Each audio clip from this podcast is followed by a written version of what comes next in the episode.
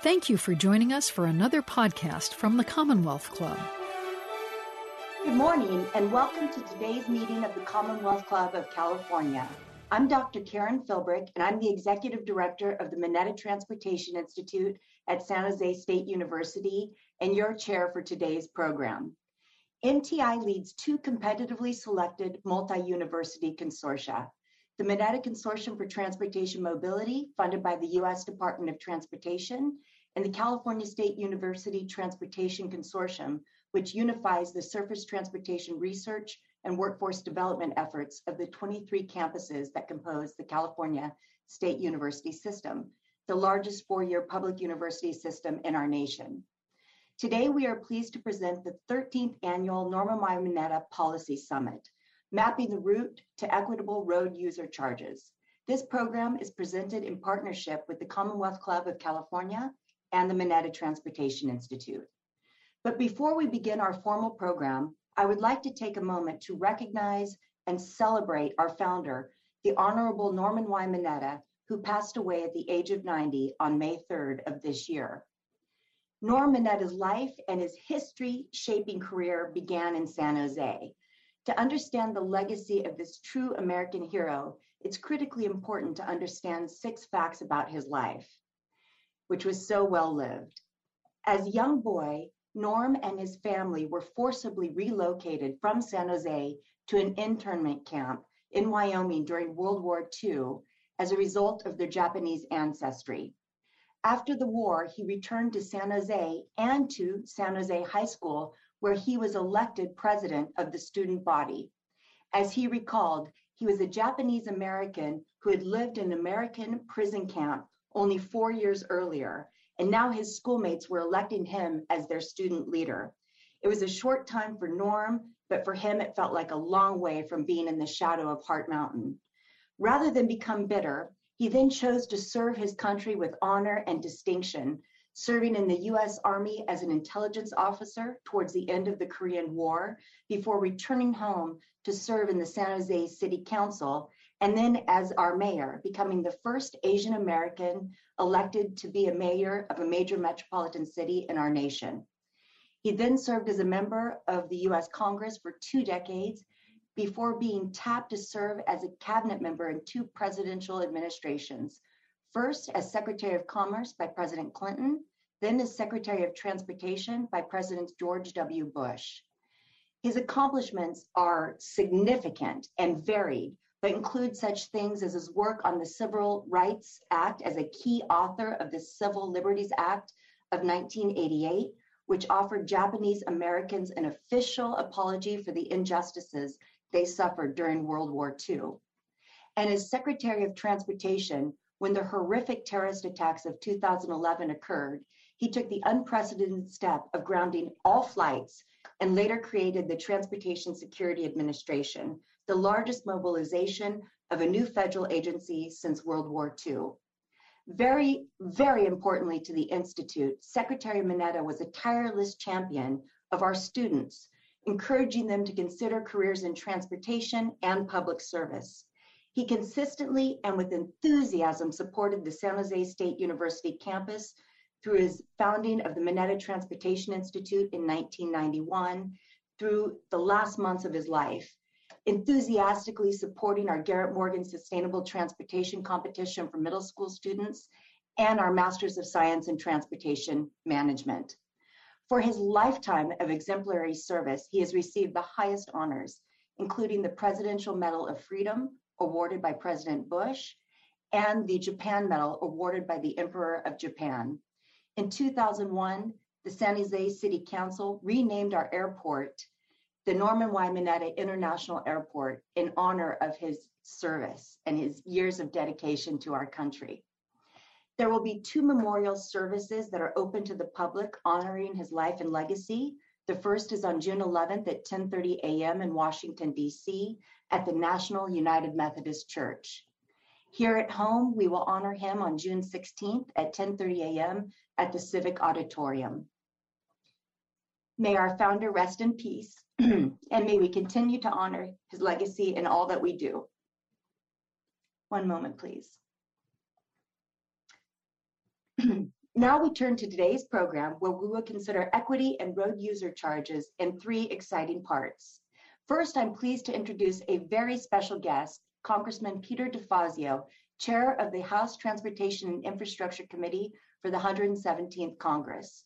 He's joining us for a fireside chat. And at the end of that discussion, we will hear from the Honorable Polly Trottenberg, Deputy Secretary of the U S Department of Transportation, who will deliver a keynote address and take questions until eleven ten a.m. Pacific. At that time, we'll turn to our panel of experts who will expand on the topics that we've discussed earlier in the program.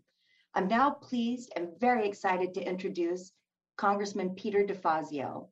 He has represented Oregon's fourth congressional district for over thirty-five years, and he will retire at the end of his current term. He is known as an independent, passionate, and effective lawmaker.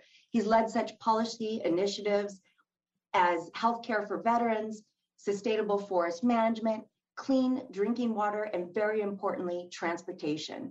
In the realm of transportation, in fact, he's respected as one of the foremost experts in Congress. He served on the House Transportation and Infrastructure Committee throughout his tenure, and for many of those years, he served as chair or ranking member of four of the six subcommittees, including aviation, Coast Guard maritime transportation, highways and transit, and water resources and environment. Among his numerous achievements are leadership roles in negotiating the highway transit spending bills that were passed in two thousand five, two thousand twelve, two thousand sixteen, and most recently, tiny drum roll here, the twenty twenty-one Infrastructure Investment and Jobs Act. In each of these bills, Congressman DeFazio has pushed relentlessly for funding to keep our aging infrastructure in a state of good repair, to tackle transportation's role in climate change, and funding to support multimodal transportation. Particularly relevant to today's discussion, the Congressman has also been one of the only policymakers to advocate for raising motor fuel taxes so that transportation users themselves will fund federal transportation spending. Welcome, Congressman DeFazio. We're so delighted you can join us today.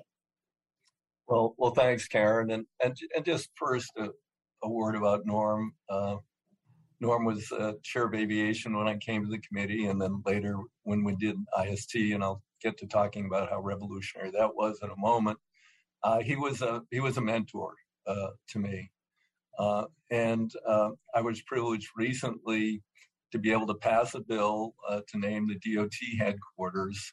Uh, and uh, the Senate wanted to name it after Norm Coleman, who was the first African-American, uh, has an extraordinary history, head of D O T. And we wanted to name it after Norm. So it's going to be the Norm Mineta uh, Coleman uh, Department of Transportation. And I talked to Norm just after the bill passed. You know, he sounded sounded great, and he said he was really looking forward uh, to coming to the dedication. Um, I'm sad he didn't make it to the dedication, but at least he knows uh, that we we uh, gave him a long overdue honor as a historic cabinet member and two-time Secretary of Transportation under both the Democrats and Republicans. So, uh, in his memory, this is a you know this uh, this is ongoing. Uh, he started the evolution of transportation policy. And that's what, where I'll start was uh, the first major uh, bill, well, really major bill on surface uh, when I came in was uh, called I S T E A. Uh, and um, that bill uh, was a landmark shift.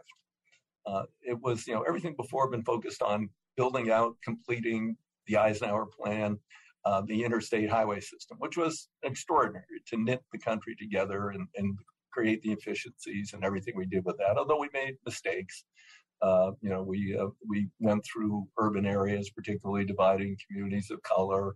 Uh, you know, we we ignored uh, for many years options other than uh, trucks and single occupancy mass, you know, vehicles, and so.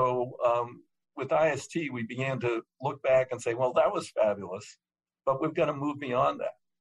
And what Norm introduced, which was at the time revolutionary, was, wait a minute, we're going to have, an, we're going to have a strong emphasis on multimodal uh, in this bill.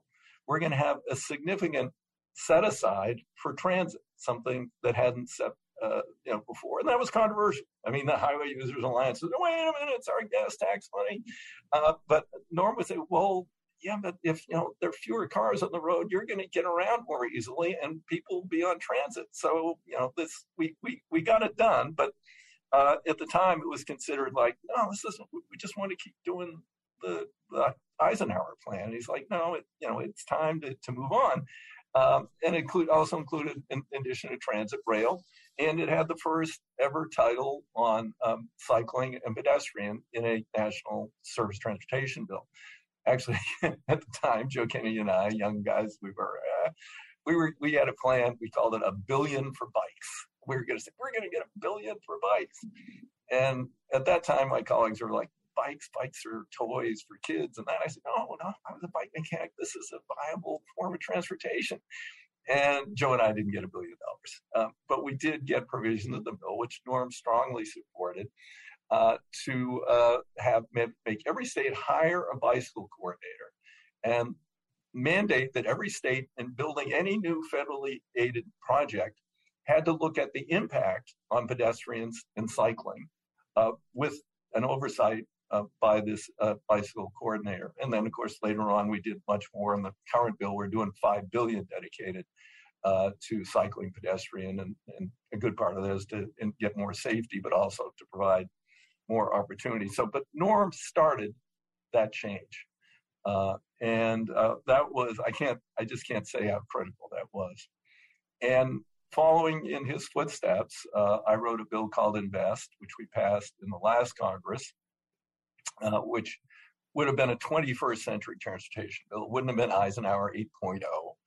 Uh, and it would deal with many of the issues that confront us today. Carbon, our largest source of carbon pollution is surface transportation. Uh, the equity issues we have, there are transit deserts out there. There are communities that have been divided by the interstate system. That uh, Joe Biden went down to the Skyway down in New Orleans and said, you know, this thing is aged out. It's got to be rebuilt or come down. And we're going to take it down and we're going to go back to boulevards and things. We'll still get throughput, but we're going to rejoin these communities. Uh, so we're we're beginning to say, okay, we're kind of tiptoeing into the post-Eisenhower highway uh, uh, oriented era. My bill would have uh, like kicked us into that uh, big time. Uh, and, uh, you know, I had something that was really key called fix it first. Before you build more stuff, fix what you have. And before you in enhance capacity, look and see if there are alternatives, inspired by the state of Virginia, who decided instead of two more lanes on ninety-five and it costed twelve billion dollars, would take ten years and be just as congested, that they would build a new rail line, uh, working with C S X, a new bridge over the Potomac River and connect D C and Richmond uh, for half the cost and, you know, mitigating pollution and, and, uh, and congestion. So that would have been a principle in my bill. Unfortunately, the Senate couldn't accept that, but uh, Pete Buttigieg did guidance on that uh, and saying, well, you know, this is one of the things we're going to look at, particularly when we score grants. Uh, are you doing these things? And, of course, uh, the ranking member, Shelley Moore Capito, on, uh, on uh, Carver's committee over there, uh, held up indignantly some language and pointed to it. She said, this is from DeFazio's bill. This is fix it first. It, you're doing guidance on this. Why are you doing that? And and Pete says, ma'am, it's good policy. So that was kind of the end of that. So the administration is looking as much as possible to, to grab the flexibility in this bill. There is money for electrification. There is five billion dollars dedicated into cycling pedestrian. There is money dedicated for complete streets. And there's one hundred billion dollars more discretionary money, which they will rank on equity and other issues as they disperse those funds. So this will be, and in addition to the record amounts of money, record amount of money for rail, not as much as I wanted, but record. Record amount of money for transit, not quite as much as I wanted, but record. Uh, and they put in a little more into highways and bridges, but hey, we can use it. Um, you know, we've got forty-one thousand bridges need substantial repair or replacement on the national highway system. And it does have money passed down more to local jurisdictions that will have some pass-throughs down to deal with bridges off national highway system that need work. It's a transformative, uh, a transformative uh, bill, and uh, this is really, really critical. Uh, approaching you. it, there was a whole issue of how are we going to pay for it. And, um, you know, there's a lot of reluctance. Last time we raised the gas tax was uh, led by Bud Schuster, uh, rolling Newt Gingrich, uh, and working with the Democrats in nineteen ninety-three under the Clinton administration. We haven't done it since. We should have indexed it then. Uh, we didn't. Uh, and cars are becoming more efficient. We're getting E Vs. And, uh, you know, but I, I held a couple of hearings on the cost of doing nothing. And the cost of doing nothing uh, far exceed, uh, you know, what uh, we would have to ask of the American people to simply, uh, you know, make this uh, a better system. So um, we um, we're, we put pilots in. Uh, we've done pilots in the last bill. We're doing more robust pilots here, and we will have a national pilot Uh, for vehicle miles traveled. Uh, we have to look beyond the gas and diesel tax, even if we could raise them now as an interim measure, which I've tried, penny for progress, barrel tax, that could create a lot of money in interim basis. Instead, we backfilled the trust fund with general fund, one hundred eighteen billion dollars, and we put another three hundred billion dollars of general fund money. But come next reauthorization in five years, um, you know, will that money be there? Uh, so we have to move toward a sustainable way to fund it. And in, in my mind, it will be vehicle miles traveled. There are issues we have to deal with, uh, particularly people have privacy concerns, uh, and because it's going to have to have, uh, it's going to have to have uh, both, it's going to have to have congestion pricing if you're going to have equity and fairness. You know, you can't charge a rancher way out in Eastern Oregon who has to drive thirty miles to the feed store the same per mile charge as someone who has transit options and jumps on two oh five in Portland at rush hour and adds to the congestion. So that means, well, you're going to be, we're going to know where you are and when, where you were and when you were. And people say, oh my God, I don't want the government doing that. Although, you know, your iPhone is transmitting that to private vendors all the time. They don't seem so concerned about that. So, we, but we've got to work these things through with pilots to get public acceptance. So we're going to do a lot more robust pilots in this bill, including a nationwide pilot on that. Uh, the second step, which I'd love to go to, and I've had discussions that, you know, we could see would be a weight mile tax. Oregon has one. Mm-hmm. And that estimates the impact of the vehicle on the infrastructure. Obviously, heavy trucks, more impact. Uh, and my first two reauthorizations in the committee, the industry came at me head on. Oregon, we're going to kill Oregon's weight mile tax. Uh, and now they've come to accept it because it's they, they don't they used to have to stop and do that. Now it is electronically uh, recorded and collected, uh, no paper keeping, and our our diesel uh, prices are lower than other states. Uh, and you know, but they're paying an equitable share. I I think we could possibly move uh, the industry uh, in that direction again in five years when we do another reauthorization, uh, and uh, you know other things that we're going to have to experiment with. So we're we're we're encouraging a broad range of experimentation by the states uh, as we go through this bill. Chair DeFazio, may we please dig a bit deeper into something you just said? I'd like to talk about equity in a different context and coupling on to what you said about perhaps a highway cost allocation study. I know this is something you've been calling for. Can you tell us a bit about that and, and the reason behind the need for that study? Well, again, it's, um, you know, vehicles in terms of their configuration, uh, and, and for heavy vehicles, configuration is actually more important than gross weight. Um, you know, we can, we can look at the impact of every configuration of vehicle, weight of vehicle on the national highway system, uh, and uh, you know, and calculate you know what are they adding to wear and tear, or even in smaller examples like in Oregon, if you want studded snow tires, you have to pay a fee uh, when you buy the studded snow tires because of the estimated impact you will put on the roads with those studs. So looking at all of the things that cause wear and tear on the system. Uh, and then attributing those costs back to the, the vehicles or individuals who are causing those costs would be the fairest and most equitable way uh, to get to, uh, you know, a funding formula in the future. And the other thing, you just mentioned equity. The other thing about equity is, you know, everybody pays the same flat gas tax. Uh, you know, it happens that, you know, I mean, a lot of uh, lower income people can't afford newer, more efficient, or very efficient, or hybrid, or even electric vehicles. Um, so again, we've, we've got to look at all of these things in terms of equity and future funding. Uh, and, you know, it's going to be a big project. Got five years to do it. Got a lot of pilots going on. And I'm hoping to get think tanks to help. And I'll be out there on the outside helping think this through. So I think we'll be ready in five years. What are your biggest concerns about the impact that fuel taxes has on our low-income drivers? Well, I just I just mentioned that, although it is, you know, given what I just paid yesterday, it's a pretty small... one hundred seventeen dollars or so? No, I well, I do have a, an old four runner that I used to cart my dog around, and I took her for a swim yesterday, and uh, and I take camping and stuff, and I filled it up at a little rural gas station, which actually is cheaper than the one downtown. eighty dollars. I'm like, my God, I've never paid eighty dollars for regular gas for a tank before in my life.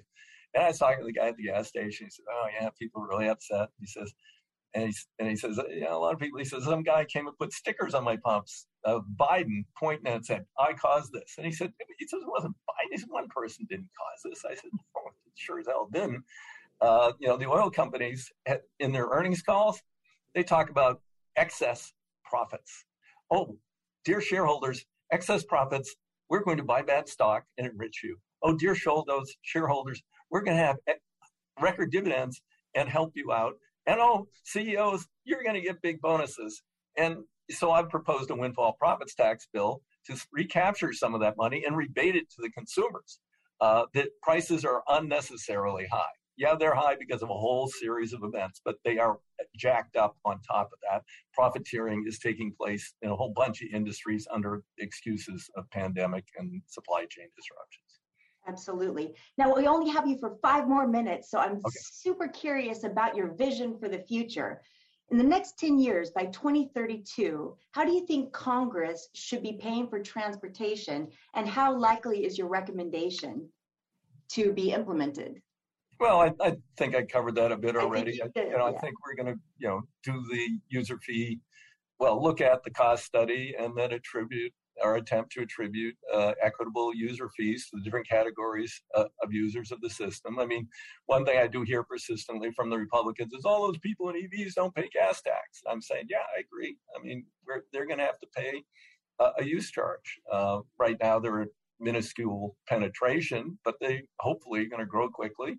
We're going to have electric semis. I mean, I have driven a, uh, a Volvo cab for electric semis. Amazing, amazing ride. Uh, and the great thing about this part of the country is an electric semi can go up a seven percent grade just as fast as it can go down.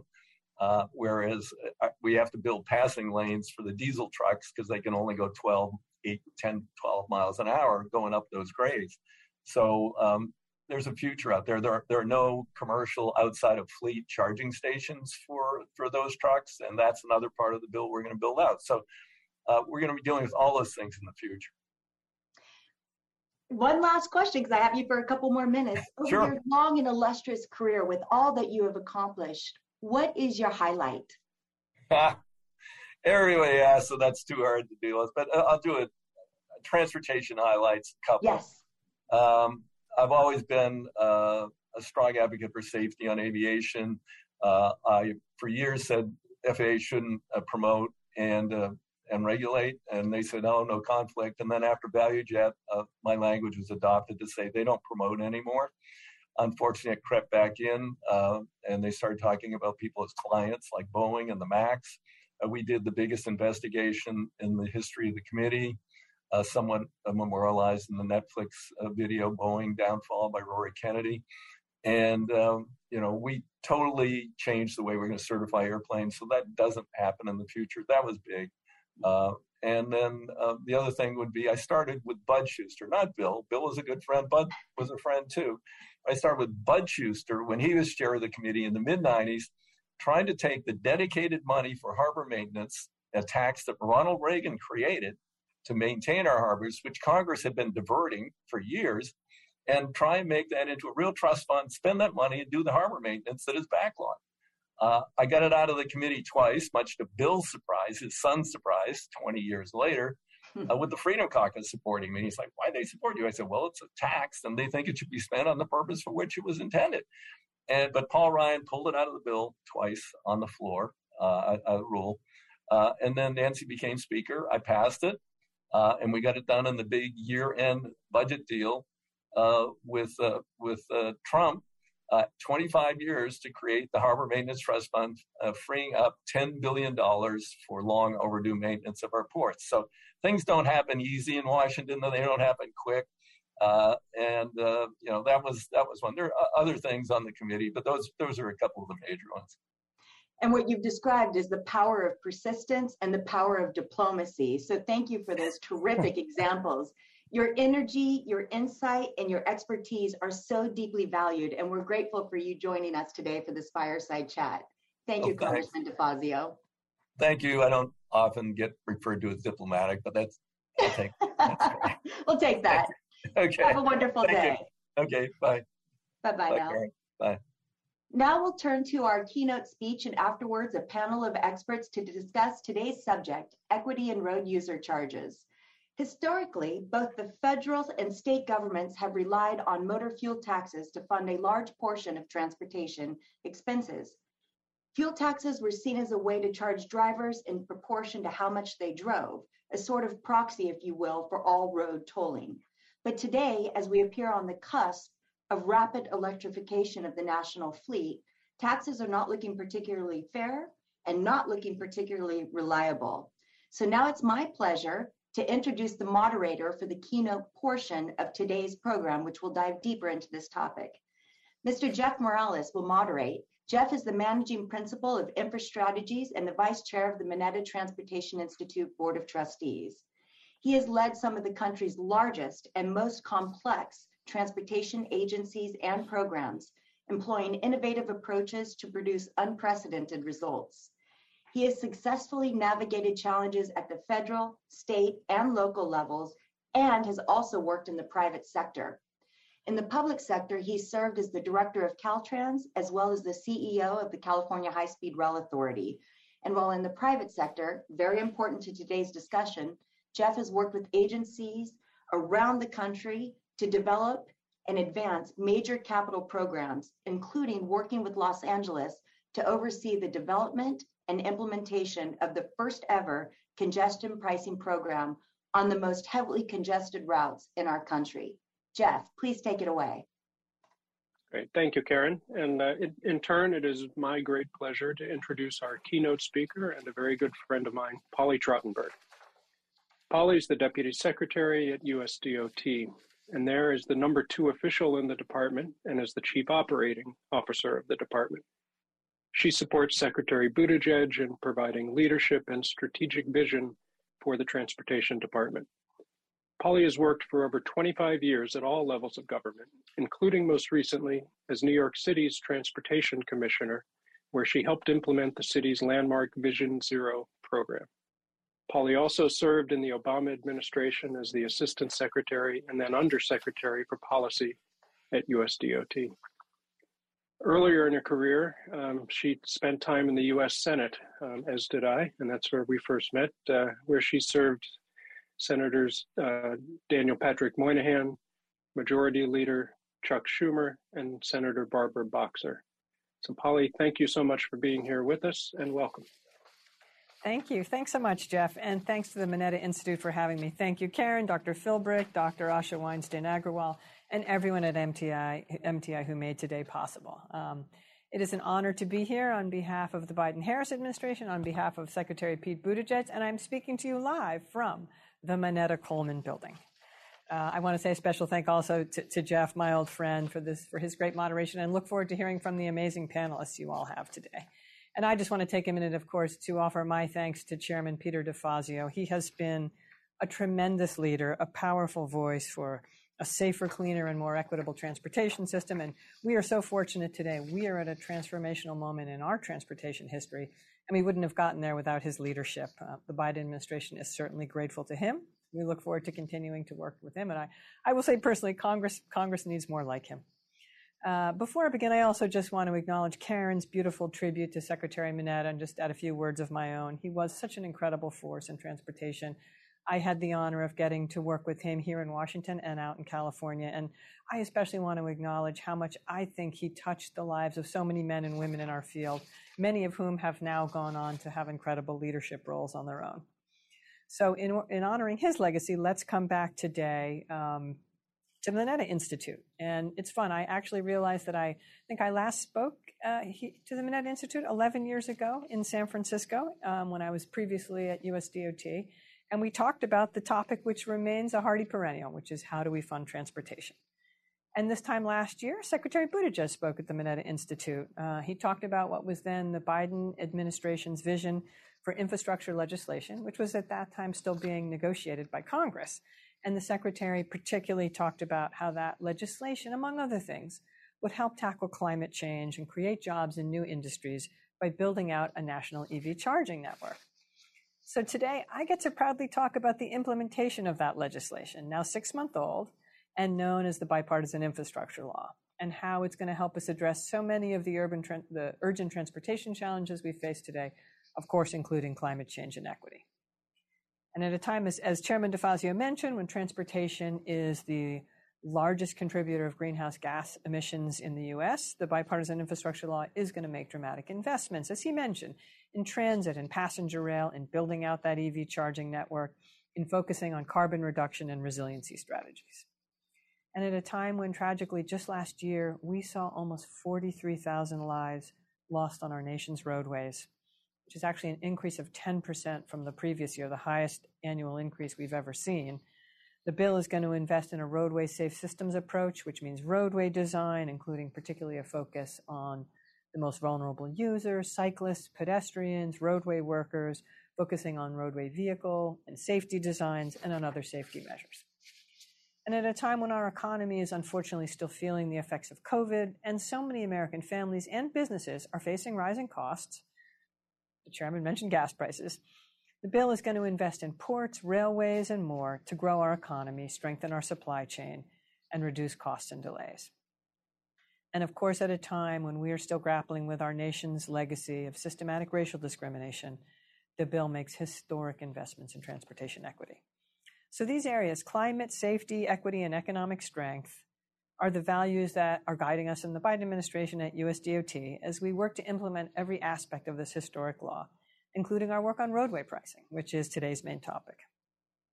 As we all know, current roadway pricing in the U S is still fairly limited, mainly focused on highway tolls and parking fees. However, we are seeing, I think, some more experimentation around the country. Certainly, the chairman's state of Oregon has done a lot, and where I just came from in New York, hopefully they are on the cusp of implementing urban congestion pricing, which has been very successful internationally and has really delivered positive outcomes for, for, for equity, for climate, for safety, and for the economy. As this audience knows, uh, if New York succeeds, we'll be the first big city in the U S to do so. And as someone who actually got to be there for the initial legislative work at the state and local level and for some of the early implementation work, I think there are a lot of interesting and exciting lessons we can learn from New York. And we think, look, we can, if we can do the increased use of fees on our roadways, especially if congestion pricing can be adopted more broadly in American cities, we do want to make sure that we at U S D O T at the federal level are taking a consistent a policy approach that is rooted in equity. But today's topic is a very timely one. And we know when it comes to roadway pricing, there are two sides of the equation to consider, both the cost and the benefits. As we all know, costs matter most for those with low incomes, who often pay a much higher percentage of their income for transportation just to get to work, take the kids to school, get to the grocery store. And as we know, many low-income communities do not have access to affordable, reliable public transportation. And we know now that auto ownership is expensive. It's almost ten thousand dollars per year as of last year, according to the triple A. And we know gas prices continue to rise. You, you just heard it from the chairman. We also know that the benefits from these projects particularly matter for low-income and underserved communities. They can benefit tremendously from new revenues invested in better transportation options, particularly accessible, affordable public transportation and biking and walking. Those communities and all who share roads can also benefit from faster, more reliable travel times, increased safety, and reduced emissions. So if we want to make sure our tolling policies are rooted in equity, we need to balance both sides of that equation. And if we want to use tolling as a means of, of generating revenue, we must provide safe, affordable, and reliable transportation options to enable people to get out of their cars. If we get this right, the peoples and communities that need it most should be able to enjoy the benefits of these tolling projects without having to bear an undue cost. And that's why D O T, including particularly the Federal Highway Administration and the Federal Transit Administration, are working to develop best practices and a consistent policy approach that will balance both sides of the equation. And we'll be doing so in consultation and close work with local communities, with practitioners, as, as the Congressman mentioned, with, with experts all over the country. The Bipartisan Infrastructure Law, in addition to its many transformative investments in roads, bridges, rail, transit, ports, and airports, does lay the groundwork, as the Congressman mentioned, for a new approach to roadway pricing. Now, crucially, the bill did not remove the general prohibition on imposing tolls on roads that receive federal funding, like interstates. But the bill does make important updates to the Surface Transportation System Funding Alternatives Grant Program. These, these programs are a bit of a mouthful, now called the Strategic Innovation for Revenue Collection Program, that will increase its focus on road usage fees so we can learn more about data privacy, administrative costs, operational costs, and implementation. Through this program, the Federal Highway Administration will continue to fund pilot projects at the state, regional, and now local levels to test the feasibility of a road usage fee and other user-based revenue collection methods. D O T will also conduct a national motor vehicle per mile user fee pilot program, again, a bit of a mouthful, this is one the Congressman talked about, to test the design, implementation, and financial sustainability of such a fee. The pilot program will rely on volunteer passenger vehicles and commercial motor vehicle owners from across the country and will test a variety of methods to protect privacy of participants and track motor vehicle miles traveled. This will be a complex endeavor, and D O T will be seeking assistance from the Treasury Department and from a Federal System Funding Alternative Advisory Board to develop policies and procedures for the national pilot.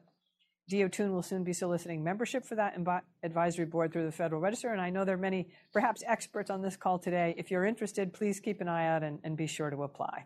And we hear that the chairman has offered to help, continue to help us with this endeavor, and we, we hope we'll get to work with him as well. The Bipartisan Infrastructure Law also established funding eligibilities for congestion pricing in two new funding programs.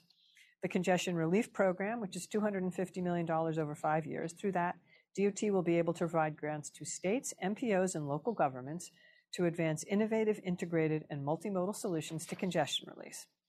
These grants can also be used for the pricing of parking and roadways without undergoing otherwise pretty complicated federal requirements. States may also use their Carbon Reduction Program funding, which is six point four million dollars uh, over billion over five years, to also implement congestion pricing without some of those complicated federal rules. Let me close just by circling back to New York City.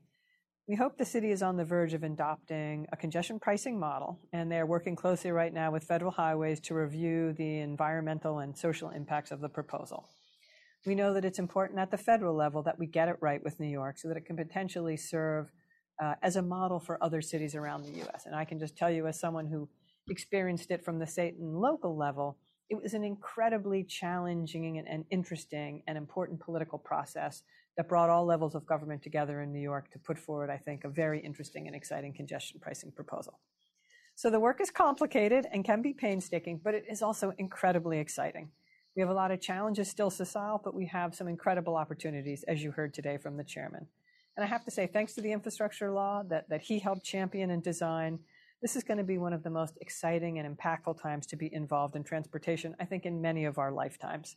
We're really looking forward at U S D O T to the opportunities that this presents for the traveling public, for our economy, for all Americans. So with that, thank you, Jeff. I'll, I'll turn it back to you and look forward to questions.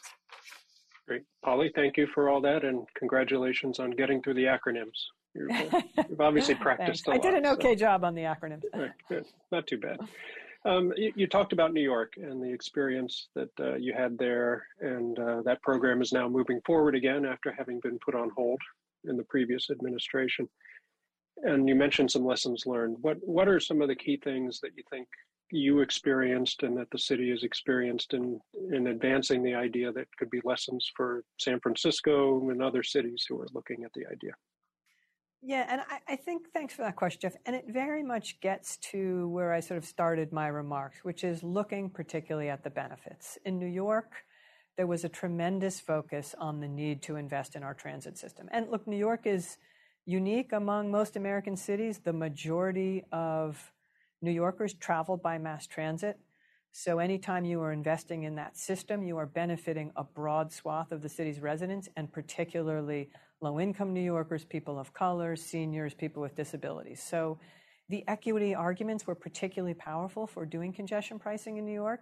I will say, though, it took some pretty extraordinary political negotiating in New York. I think a lot of you know it can be a fractious political climate, but one that got, that actually brought together at that time, different different players today, but the mayor, the governor, the state legislature, advocates, local elected officials in New York City. It was, I think, a tremendous political effort. And, you know, look, we may all have our opinions about, about the former Governor Cuomo, but I think he did do a really good job of bringing a sense of urgency to the equation. And, you know, now New York is, is working through the federal process, and that brings its own complexities. And again, I think we're really hoping, as we help New York work through some of those environmental questions, that those lessons learned will, you know, Jeff, you, you mentioned San Francisco or other cities, that they will benefit from from the from the process that New York is currently going through. And you mentioned also some of the international examples, and um, you know, very successful programs in London, Stockholm, Singapore, elsewhere. Did you draw any lessons from those cities? Um, And do you think there are applicability from what's, because they've actually had operating systems uh, there? Absolutely. Drew, drew, a, drew a lot of lessons and, and got to visit um, with our counterparts in London and Stockholm. I, I personally didn't get to Singapore, but but other of our experts in New York did. And, you know, one, we sort of learned about, I think, the, the sort of the technological ways you can do it, and some of the issues that, that were just remarked upon, privacy and other things, how you make sure you get the technology well. But also how you do think through who you're charging, who you're exempting, how much you charge, whether you use variable tolls. And, you know, both of those cities, you know, particularly London and Stockholm that I'm more familiar with, have grappled with all those issues over the years. When, it was interesting, when we first sat down with the Stockholm experts, um, they said to us, we felt very important that, that we make congestion pricing about congestion, that we are appealing to, particularly in the Scandinavian context, in people who have environmental interests, because we're going to talk about reducing vehicle emissions, and that we're appealing to people who, you know, were willing to pay more to spend less time in traffic. And at least in the Scandinavian context, they didn't focus a lot on where the money was going to go and what they were going to invest the dollars in. I think in London, there was more of a sense of we're going to be investing these dollars, particularly in the bus system. There was also a real uh, observation in London that they noticed a real improvement in roadway safety. As I mentioned in my remarks, at a time when in the U S we're seeing record numbers of roadway fatalities, is so traffic, so tragic. Um, that was another benefit they saw in London. So, so we drew some lessons from them. But in the New York context, you know, let's be clear: the the the driving political motivation that people rallied around was that we could make deep investments in the transit system there, which again is so broadly used by such a large proportion of New Yorkers. Yeah, I had the, the opportunity to work in London when the charge was being implemented, and worked at Transport for London. And I, that was the story that didn't get told as much, was the massive investment that they made in, in the expansion of the bus system and, and also in the in the tube, so that the fee didn't become just punitive. You gave people yeah. a choice, right? So that they they had an alternative to driving if they wanted one. And that ties to the, the infrastructure bill, certainly, which, you know, the massive investments now that can be made in transit so that people can have an alternative. And I am proud to say, I think the timing has actually turned out to be very favorable for that, because that was part of the driving factor in New York a few years ago when this passed the legislature, was an urgent need for investments in the transit system and less of an ability, as they had in London, to do a lot of investments ahead of time. But yes, the bipartisan infrastructure law is going to help New York, and look, cities all over the country get to work right now in expanding and improving and strengthening their transit systems. And I think that will make it easier, if we're asking people potentially to pay more behind the wheel, to be offering them safe and affordable and reliable alternatives. So in terms of funding, you know, the gas tax has been the the foundation of the surface transportation system for seventy years now, right? You know, and we now have two things at, at pretty much at direct odds with each other. The very sound policy push for electric vehicles, which your department and the administration is pushing very hard, you know, but of course then the inability so far to tackle the other side of it, which is what do you do to replace those revenues? So how much does the need to move to electric vehicles accelerate the need to, to figure out alternative funding sources? I mean, I think, Jeff, and it's funny, as I, I say, I, I kind of watched my eleven years ago self uh, speaking to the Mineta Transportation uh, Institute about this very issue, and basically sort of got the same question. Right. Um, and I'm sort of going to give the same answer, I think, which is we are well on the way from, you know, for better or for worse, transitioning away from a system that is paid for with gas taxes. You heard it from Chairman DeFazio. Um, we are, you know, now the, the largest majority of our surface transportation program is paid for with general funds. And, you know, whether it's, you know, we may all agree with the policy or not, it is the way Congress has trended now for over ten years. And, you know, it is potentially the way we're going to continue to trend.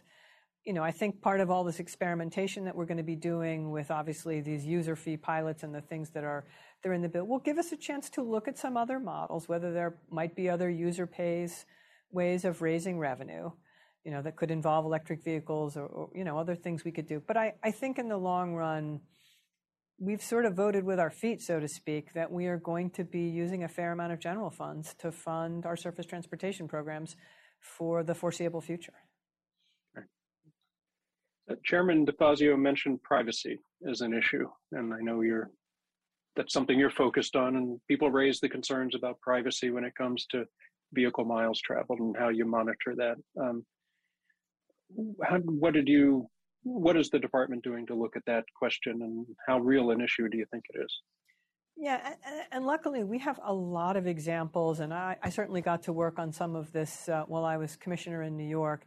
There are a lot of ways you can collect this data and anonymize it. We do it with E Z Pass. We do it in some cities like New York when we're looking at, you know, what Uber and Lyft are doing. So I think, you know, the sort of the technological solutions have gotten very, very good. It is a real issue. And of course, we want to make sure the com- that privacy isn't compromised, that we're not gathering this data, that we're, if we're using it for analysis purposes, that we're anonymizing it. But there are many, many examples all around the country of where we are doing this already. And look, as, as the chairman pointed out, those of us who have cell phones, which is most of us now, we are being tracked. Um, I think uh, understandably where people start to feel anxiety is they want to make sure that government isn't tracking you for unintended purposes. And, and I think we can build a lot of safeguards into the system. Again, there are a lot of cities and other places that are that are already have those systems up and running, and I think they've proved very successful. Yeah, it is a little ironic when you look at Instagram and Facebook and everything else that uh, people put their lives you, out there. You and, are being watched all already. Sorts of ways. Right, yeah. Um, in the in the existing system under the gas tax, truckers are treated differently than And, and diesel fuel is treated differently, recognizing the impact that trucks put on the on the road. Um, how it, how are you looking at trucks versus passenger automobiles, and what sort of reaction or engagement do you have with the trucking industry on this whole approach? Yeah, and, and let me take a, a step back on that very question to say one thing I think the pandemic has brought home for us all. Um, I mean, I think many of us knew before, but it's really brought it home, particularly for the American public, is how much we rely upon the trucking sector and how much we rely upon the men and women behind the wheels of those trucks. Boy, we needed them during the pandemic. We needed them to stock our grocery shelves, to bring us those packages, to bring medicine and masks and all the things we needed. And, you know, they really performed under difficult circumstances the past couple of years. So I will just say, in the Biden administration at U S D O T, and I know this is really true for Secretary Buttigieg, we have tremendous appreciation for the work they've done. And it's not an easy profession, as we all know. Um, and, you know, one thing we've been working, you know, very closely with the with the industry on is how do we make those jobs more sustainable, make them better jobs, uh, more, you know, more highly paid. Um, one thing we're working closely with the truckers on is how do we make sure we have things like more truck parking around the country. So I think there are a lot of things we want to do to help make sure that this is a sustainable and viable industry. It's absolutely crucial to the American economy. You know, that said, you're right. When we look at pricing roadways, and, and the chairman alluded to it, and how different vehicles protect, protect, you know, put their impact on those roadways, we may, we may want to look at different ways we can price. And I think as we're doing some of these experiments with user charges around the country, we'll, we'll get to look at some of that. And I think find some ways that feel fair, that are raising appropriate amounts of revenue, that don't have disproportionate economic impacts. Um, but again, we really want to make sure the trucking industry has a big seat at the table. uh, you know, we really treasure the important work that they've done, particularly in the pandemic period, and that they're continuing to do now. Great. I want to shift gears just a little bit um, and talk about the strategic plan at D O T, which that's one of your responsibilities to lead that whole effort, right, in developing that. And I want to just, for the audience, say you have you've identified six strate- primary strategic goals, and to me, what's interesting is three of those, um, which are equity, climate and sustainability, and transformation, are not goals that we would have seen in D O T plans of years ago. You know, and how do they represent a different focus that you and Secretary Pete have about what transportation means to this country? That's a great question. And first of all, I want to make sure that I say up front, the real mastermind of the strategic plan, I want to make sure he gets the credit, is our newly confirmed Assistant Secretary for Transportation Policy, Christopher Coase, who also leads a lot of our equity work in the department and is, is just fantastic. But Jeff, you, you, you mentioned something that I, I really want to hit on, because I think one thing I love about the Biden administration and, and Secretary Buttigieg, we are an administration, and I hope the audience would agree, we are very clear in what our priorities are. Um, You've been served on transition teams in the past. I, I got to serve on this one. And even just starting out in the transition, this was an administration that I think particularly had a relentless focus on climate and equity. And it's not a surprise. I mean, I think if you look at what are some of the most pressing problems in the country, those rise to the top, and certainly in the transportation system. As we said, we're the largest emitter of greenhouse gases. We have a tremendous impact on air quality, on land use. And, you know, so those are naturally, those are naturally going to be priorities for this department. And obviously, because I think we have a really young and, and visionary and forward-leaning secretary, he is very interested in that innovation space. And I think pressing us, you know, look, we're a big federal agency and, and transportation as a field, you know, sometimes we're cutting edge, sometimes we like to sort of do things the way we've always done them. And I think he is really pressing us, you know, particularly in an era with so much technological advancement, to think of ways that we can be more innovative. And particularly now that we're implementing this major transportation bill, how can we do it in a way that is the most efficient and the most effective? Very good. The goal of transformation, um, again, is an interesting one because it, this pricing initiative, I guess, comes under that goal in some ways. But I think there's a larger suggestion there that we need to be constantly pushing the edge in terms of what transportation technology is and how people get around and things like that. What do you see as some of the exciting developments that the department's supporting through research and development and that we, we should expect to see on, on the horizon? Well, I'll, I'll say this up front as someone who, you know, got to run a large urban transportation department. One place we always like to start is there are a lot of fantastic, interesting new innovations out there, and I'll mention a couple. But but one thing I always like to try to do, I tried to do it in New York, and we're trying to do it here in the federal level, is also make use of the great advancements that we already have. In New York, I spent a lot of time trying to make sure the city could use the design, build, procurement method. Our Federal Highway Administration here in Washington is often helping state D O Ts do some things which may not seem that revolutionary. Technologies like ramp metering or, or doing, you know, large bundling contracts for, for bridge rehabilitation, things that are, you know, perhaps they're technologies or innovations or new ways of doing things that have been around for a while. But part of, I think, what we can do in government is continue to press those, um, you know, in parts of the country or communities that haven't kept up. So that's sort of, that, that's maybe the bread and butter part of, of, of innovation.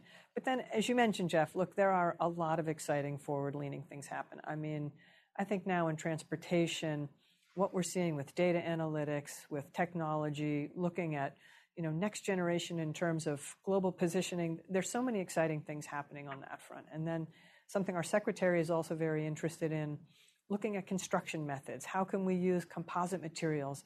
What are ways we can use technology to speed up projects, lower their cost, make them more long-lasting? So there are so many exciting things happening in the transportation front. And I have to say, one of the wonderful things about implementing this big bill, we are going to have the opportunity, hopefully, to seed more of those new technologies and innovations and partner, I think, with some of the creative uh, you know, and brilliant minds all over the country as we do so. That's great. So, you know, you mentioned earlier about the um, uh, tolling on, on the interstate system and the prohibition that continues on that. Is that something you see changing, and are you hearing more states wanting to have that ability? to to do it? And and should it be on a state-by-state basis or a more generalized approach? I mean, it, it's it's interesting, uh, Jeff. I, I recall in the Obama administration when we talked about what was our point of view on sort of lifting the prohibition on tolling interstates. And you were very familiar with, with some of us who were in the administration at that time. We came from a diversity of viewpoints and from all over the country. We never could reach consensus on it. Um, fast forward to the Biden administration, I'm not sure we've reached consensus yet either. I think short of that, though, again, I think with the pilots that we are going to be, you know, helping to seed through the, you know, through the funding and the programs in the bipartisan infrastructure law, and in what we're starting to see happen locally, all kinds of tolling experiments around the country, New York's efforts on congestion pricing, I, I'm hoping we will start to see more political momentum build on that front. But I have to say, I don't think the politics have potentially quite gelled on a consensus that we're ready to just kind of let tolling on the interstates happen in a in an unfettered way. All right. Um, so there is a, a pilot program coming up. Um, Congressman talked about it, national. Can you talk a little bit about what the elements of that might be, and are are there specific things that you're looking to test and demonstrate or try out in that program? Yeah, and I mentioned it a bit in my remarks, and we are starting to put it together. I think we're very excited, but I also want to say that is one, as I mentioned, where Um, you know, we're looking forward to having the advisory committee and sort of come one, come all. I think I think we would like to invite experts and localities around the country to help design it with us. You know, one thing I think in transportation that we can always do more of is experimentation. You know, as you pointed out, Jeff, the Highway Trust Fund is, is, you know, not coming close to covering the cost of the surface transportation bill. We have E Vs coming. We have all kinds of new technologies on the horizon, potentially automated vehicles, you name it. Um, and we need to sort of, I think, through more of the experimentation about how we're going to treat these vehicles, what the financing packages are going to look like, how it might work in different parts of the country, getting those equity pieces right, making sure um, the benefits are going where they need to go, and we're not disproportionately burdening any particular community or population. So we're very excited. Um, I think, as you know, Jeff, there's been a lot of interesting thinking and writing and a bit of experimentation on this over the years, but here's a chance, hopefully, maybe to take it a bit more to scale around the country. Yeah. We've, uh, we've had an interesting thing. People have long paid for the use of specific facilities like bridges and tunnels. Um, certainly in New York, you were very familiar with, uh, you know, and the, the tolls on the that the Port Authority maintains on the bridges and tunnels, fund all sorts of things throughout the, the area. And that seems to be accepted generally, right? You know, people, and even when you increase them, what are the tolls now? Eight or nine bucks, I think, on the G W oh, bridge? They're more than or, that. Are they? Okay. Right. It's been a while since I've uh, driven yeah. across, I guess. But do you see, you know, in the whole process of a shift to uh, fees, how does that factor into, you know, the, those types of specific facilities? Are they, do you think they still will continue to be paid for separately in effect, or do you see it all becoming part of one, or I mean, how do it, you see it, it? Yeah, it's interesting being back at the national level, um, seeing the parts of the country, and New York probably takes the lead on that, that have been willing over the years to toll themselves through various means, through tolling authorities or, or, or specific roadway projects to pay for the infrastructure they need. And then, you know, right now, there are parts of the country that are proudly saying, we will never raise a toll. Right. Um, and, you know, so for me, it's hard to picture. I think we're a ways away from kind of a unified national system. And look, I do think for big cities that need to invest in mass transit systems and move millions of people, Uh, and, and, and tackle congestion potentially in a big way, you know, tolling is going to be an easier political sell. But that said, it's, it's not that easy a political sell, even in New York. And, and as you probably know, one of the big debates about New York's congestion pricing plan is heard from the other side of the river, from New Jersey, and the sense that they have, we're already paying these port authorities, which, by the way, I think are up to more like fourteen dollars during rush hour. We shouldn't have to pay more on top of that. Um, so... People have a willingness to pay tolls up to a point, but, you know, th- there can be strong political pushback when people start to feel that the tolls are, you know, exorbitant and, and unfair. I've seen there's a, a budding new uh, slogan in New Jersey from politicos to say, just stay in New Jersey, right? that, that's the way to avoid the congestion charge. Which, uh, I don't know that that's a sound economic policy, but it's uh, a push. It, I, I will just I'll editorialize for one minute and say it is important that the whole region work together. Obviously, New York City remains a big engine of jobs, but New Jersey and, you know, to some degree, Westchester and other parts north of the city are where housing is being built. Um, it's very hard to build housing in New York City. So the region needs to work together. And, and I certainly hope they will come together on a, a pricing, a congestion pricing scheme that feels fair to all parties. Um, another little shift uh, here. One of the highest profile projects, certainly in the New York area, but nationally, is the or the, the Gateway Project and the Hudson Tunnel, which, again, your administration has restarted. And uh, that's a critical link, obviously, and not just for New York and New Jersey, but for the entire Northeast. Um, I think, you know, we're looking at uh, a new Transbay crossing here in the Bay Area, too, which is Gateway of the West, I believe. Yes, the Gateway of the West, yes. Um, but could you talk a little bit about how important that is, and the, again, in the broader sense of what it means to the region, not just as a transportation project? Yeah, and, and you know this, Jeff, it has long been in transportation circles a bit of a debate about what is what constitutes a project. The phrase has been a, a project of national and regional significance. And my answer has been, well, Gateway is the poster child for that.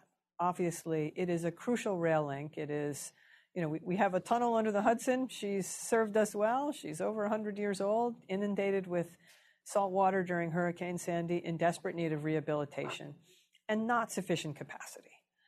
And anyone who has spent time traveling, you know, by Amtrak or by New Jersey Transit um, through that tunnel knows that. And, you know, one thing I think that is so exciting at this moment. It's it's a very complicated project. It obviously, it involves two states. It involves the Port Authority, New Jersey Transit, and the federal government as a partner, and just and as Am, and Amtrak as well. Usually, when you, you have that many cooks in the kitchen, sort of coming up with the governance and agreements on funding can be very complicated. Um, but it is crucial that we get this right. And I'm, I'm proud to say I'm part of an administration, literally from the President of the United States to the Secretary on down. This one is a priority for us. We are hands-on. We are working closely with the two states, with Amtrak, with the Port Authority. Just had an opportunity to meet with Chris Calore, who hopefully will be taking over the reins of the Gateway Development Corporation. And, you know, what's exciting is we work through the, the governance and the complicated challenges of what will be, I think, after California high-speed rail, Jeff, the largest mega project in the United States. We at the federal level, thanks to the Bipartisan Infrastructure Law, thanks to the President and, and Chairman DeFazio and others, we come to the table with some funds. And, you know, if we look, we're talking about some of our European colleagues. For projects of this magnitude, typically in the European context, the federal government puts in a big portion of the funds. And, you know, we'll be negotiating what the federal share is going to be, but I'm happy to say, you know, we're Uncle Sam and we're here to help, but part of how we're going to help is to bring real resources to the table. And I think when we're done with this project, it is going to unlock, you know, first of all, the, the safety and redundancy that we need under the Hudson River, but also new capacity and a chance to grow both transit and rail in the part of the country, um, you know, where we have, you know, enormous economic activity and enormous mobility and climate changes. So um, it's it's an exciting project, and we're all hands on deck. We're rolling up our sleeves, and we're excited also, of course, to work with California on uh, the Gateway of the West. That's great. Well, I think one of the other really important things about that project is, um, you know, as a country, we've kind of forgotten how to do big things when it comes to transportation. It used to be, you know, you look at the historic levels of investment that were made, and we're at about what a third of, as a percentage of G D P, you know, we're well below what we historically did.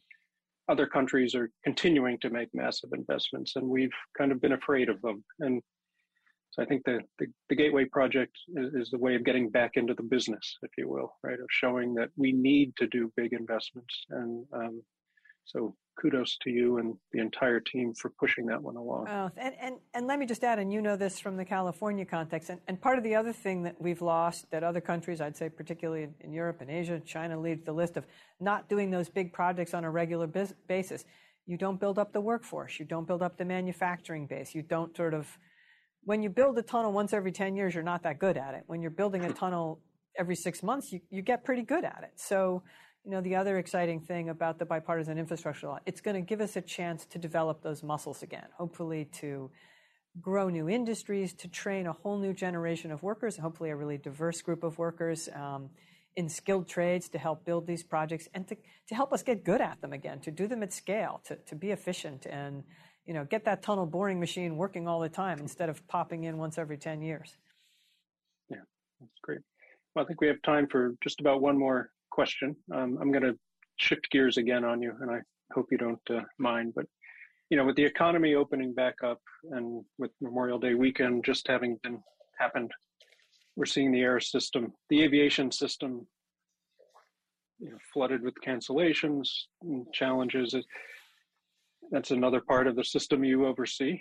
Um, but is, is is that just part of the system kind of readjusting to the economy being open? Or are there, should we continue to expect the sort of the waves of cancellations and things that, that we we saw over the last weekend? It's a, it's a great question, and, and thank you for that. And it's it's it's very timely. I've, I've just actually been this week in discussions with a couple of airlines on exactly that topic, which is a reminder that the summer has not been off to a good start. And look, there's a feeling, I think, in the administration, and I certainly hear it on Capitol Hill, that, you know, to the credit of Congress and, and the, the last administration, the federal government put in a lot of dollars to help keep the airline industry afloat and to make them whole during COVID. And I think there was an expectation that they were going to retain a lot of their workforce and kind of be up and running. And look, the airline industry, I think they all acknowledge that, but they would also admit, you know, perhaps they've been a little optimistic. We have obviously still had um, kind of ups and downs with COVID over the past couple of years. Sometimes we think we're completely in the clear, and then, you know, unfortunately, we'll, we'll have a new wave. And I think one thing that we're hearing consistently from the airlines, and this isn't just in the airlines, this is maybe a little bit of the Great Resignation, that hiring and retaining their workforce has been, you know, typically challenging, but it, I think they would admit it's been more challenging perhaps than they anticipated. And that, you know, typically if You know, for pilots, they'll, they'll, in a typical year, they'll hire, some airline will hire five hundred pilots and three hundred of them will stay. You know, now they have to hire eight hundred pilots to get those three hundred to stay. So, look, it is something that we're all grappling with throughout the entire supply chain and the economy. But I will just say, f- from U S D O T's point of view, we are holding the airlines' feet to the fire and saying we, we really want to see better customer service, you know, potentially make sure, particularly in the summer as we see thunderstorms and all kinds of weather, Um, that airlines are planning for that, and that we are doing our part, obviously, as the agency that runs the air traffic control system, to make sure we're staffed up and that we're ready for contingencies as well. So, look, we all have a role to play in the system, um, and I think, again, the airlines are, are pledging they're going to try and do better. We will, we will be keeping an eye on that. Great, thank you.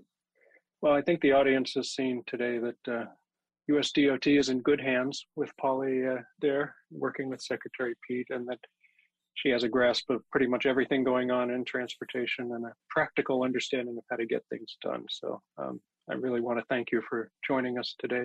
I don't know if you have any last words you want to leave us with. Uh, no, I'll just say thanks to you, Jeff.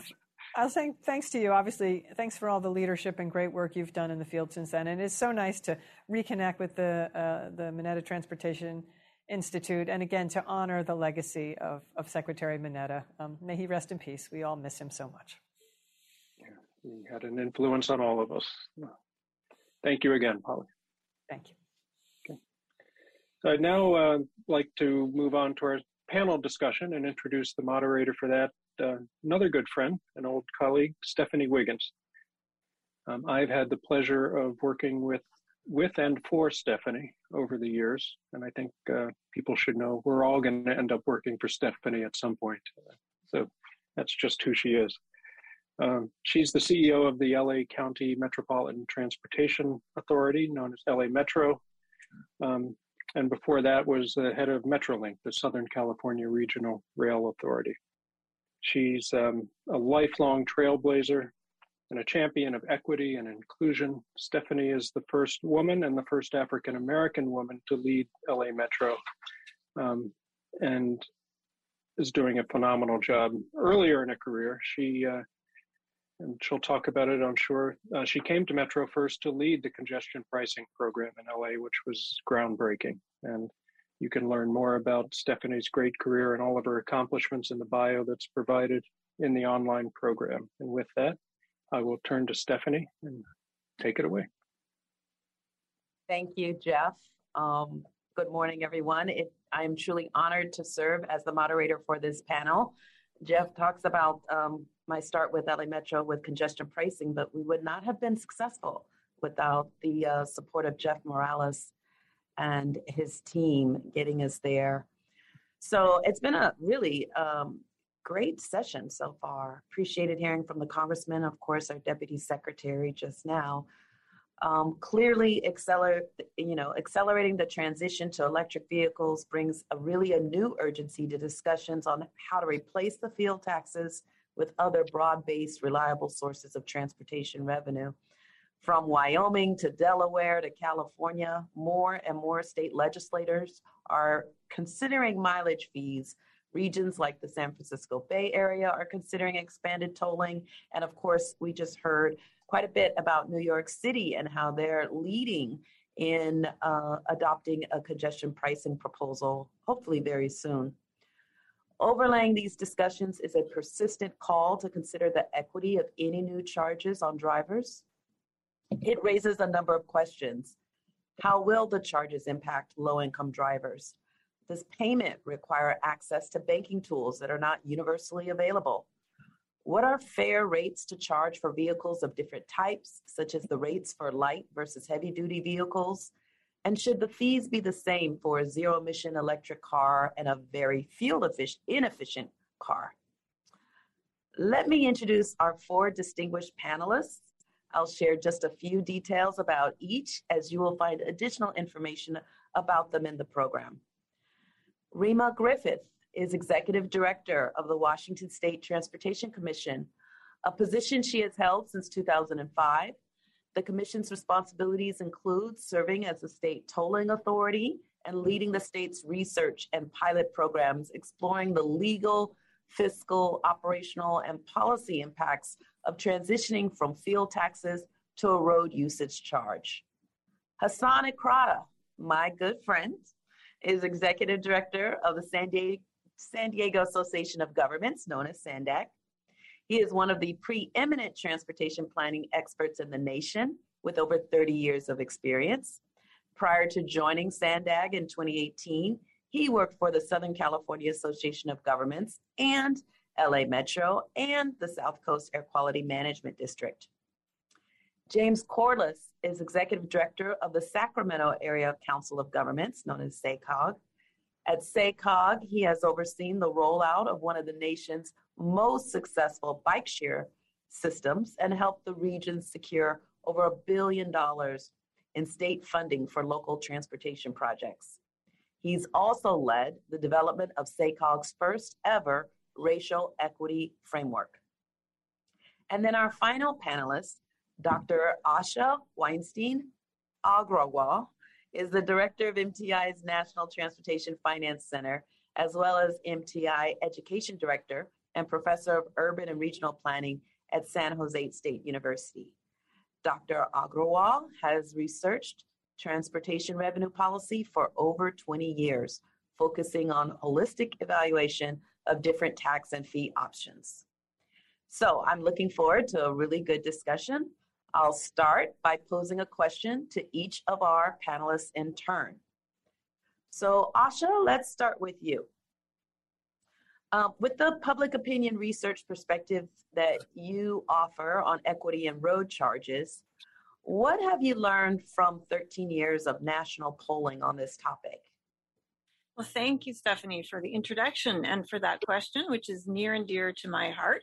I've been working together with Hillary Nixon on a survey series funded by the Mineta Insti- Transportation Institute that every year we reach out to a random sample of U S adults and ask them what they think about paying for transportation. And that survey has included their views on mileage fees. So I want to highlight three different things that we've been learning that I think relate to understanding how the public at large sees equity and mileage fees. The first is that we have found over these years that a growing number of people do support the concept of mileage fees, at least at its sort of broad outlines. And I think it's, you know, not unreasonable to, to presume that people who say they support the concept in general probably don't see it as at least starkly unfair. They have some acceptance, which, which implies that they see it as, you know, reasonable or fair. And we've been asking essentially the same survey question for thirteen years. Would you support, you know, mileage fees, a flat rate that everybody pays? And support has just been rising. When we started in twenty ten, only twenty-one percent of our respondents supported that idea of a flat rate mileage fee, whereas this year we had thirty-nine percent of respondents supporting it. So that's an eighteen percentage point growth in sort of the number of people who seem to think that mileage fees are, you know, basically a reasonable concept. The second point I want to make is that people's views about the equity of mileage fees seem to pretty clearly relate to the structure of the rates charged. Um, I don't think people just inherently either see all mileage fees as fair or unfair. It depends what it, it looks like. Um, so, for example, when we asked if the rate should vary by driver income, we found this year that fifty-nine percent of our respondents thought that there should be a lower fee rate for low-income drivers. And I think that's a, a clear sign that the public, um, you know, at least modestly over half of them, see the fact that it's much harder to pay these charges if you're low income and that it is reasonable to, to lower the rates in compensation to that. On a related idea, we checked if people thought that the rates should be the same regardless of vehicle type. And here we'll find that fifty-five percent of people thought that drivers of electric vehicles should pay at least somewhat of a lower rate. Um, so again, I think this is, is showing us that the public does see that there is an equity impact in the sense that, you know, right now, if you have a gas guzzling vehicle, you're going to pay more per mile essentially to drive and then say in a Prius or a Honda Civic or an electric vehicle. And that, you know, we may want to, to keep some measure of that um, as we transition to mileage fees, where if you have a more polluting vehicle, you would pay proportionally a bit more. And then just to wrap up, the third point I'd share is that um, I think contrary to maybe what a lot of people assume, we don't find that support for mileage fees varies a lot by income. Um, when we ask, you know, do you support mileage fees? Essentially the same percentage of people support it who are in our lowest income groups as who are in our highest income groups. And since, you know, lower income drivers are the ones who, you know, most directly would, would feel the economic brunt, um, if they're kind of generally in line with how people in higher income groups see these fees, I think that's, it's important that we, we consider very carefully what the people who would be most impacted are telling us. And, and again, they're not particularly different from everybody else. Um, so let me stop there and we can hear from others. Thank you, Asha. Um, and listening to you, I'm reminded of our efforts to, to deploy our form of congestion pricing in L A.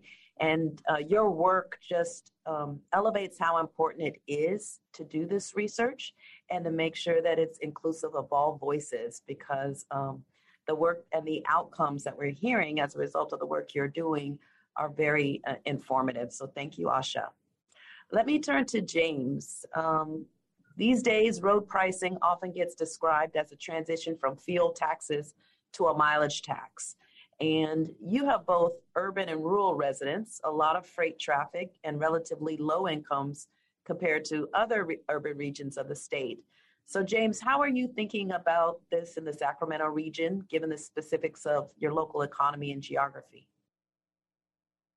Yeah, well, um, thank you, Stephanie. Um, and for, for those folks who don't know, um, and you described SACOG earlier as the Council of Governments, we represent the six counties of the greater Sacramento region, so all the way from Davis to the Tahoe Rim. Uh, San Francisco, one of our most famous suburbs. I'm sure everybody's heard of it. Um, so So here's the thing, in the Sacramento region, we have no pricing whatsoever. We have no tolling, we have no express lanes, we have no bridge tolls, uh, we don't do a lot of parking pricing. Our, uh, and what we do know is that uh, we do actually have quite a bit of uptake on electric vehicles. All of that uptake on electric vehicles goes by income. In other words, our uh, most of our electric vehicles are owned by middle to higher income residents. Most of our lower uh, M P G vehicles, uh, less fuel-efficient vehicles, are owned by lower-income folks and are a lot of rural residents, too. So our rural residents drive a lot. They have very low M P G, uh, fuel-efficient, um, inefficient vehicles.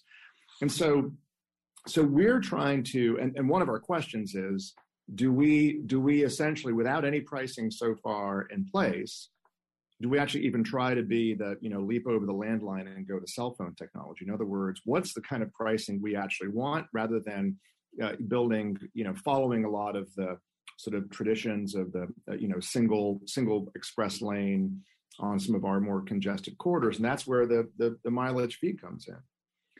Uh, we actually have a really exciting grant from the state of California. I want to thank Caltrans and the state. Uh, we did it in partnership, and it's in partnership with um, um, my my good friend here, Hasan Ikhrata from SANDAG, and with SCAG. And each of our large M P Os, representing two-thirds of the state's population, are going to stand up a pilot project to look at uh, uh, uh, different kinds of both uh, uh, mileage fees that perhaps vary by time of day. So thinking about transportation really as utility and pairing those with incentives for people um, so that so that we can actually get people out of their cars. We can actually give some financial incentives for people to travel differently or get into a, a van pool or ride a bike uh, or, or, or stay at home and telework, which was, don't, we don't have to have as big an incentive as we used to uh, uh, for that.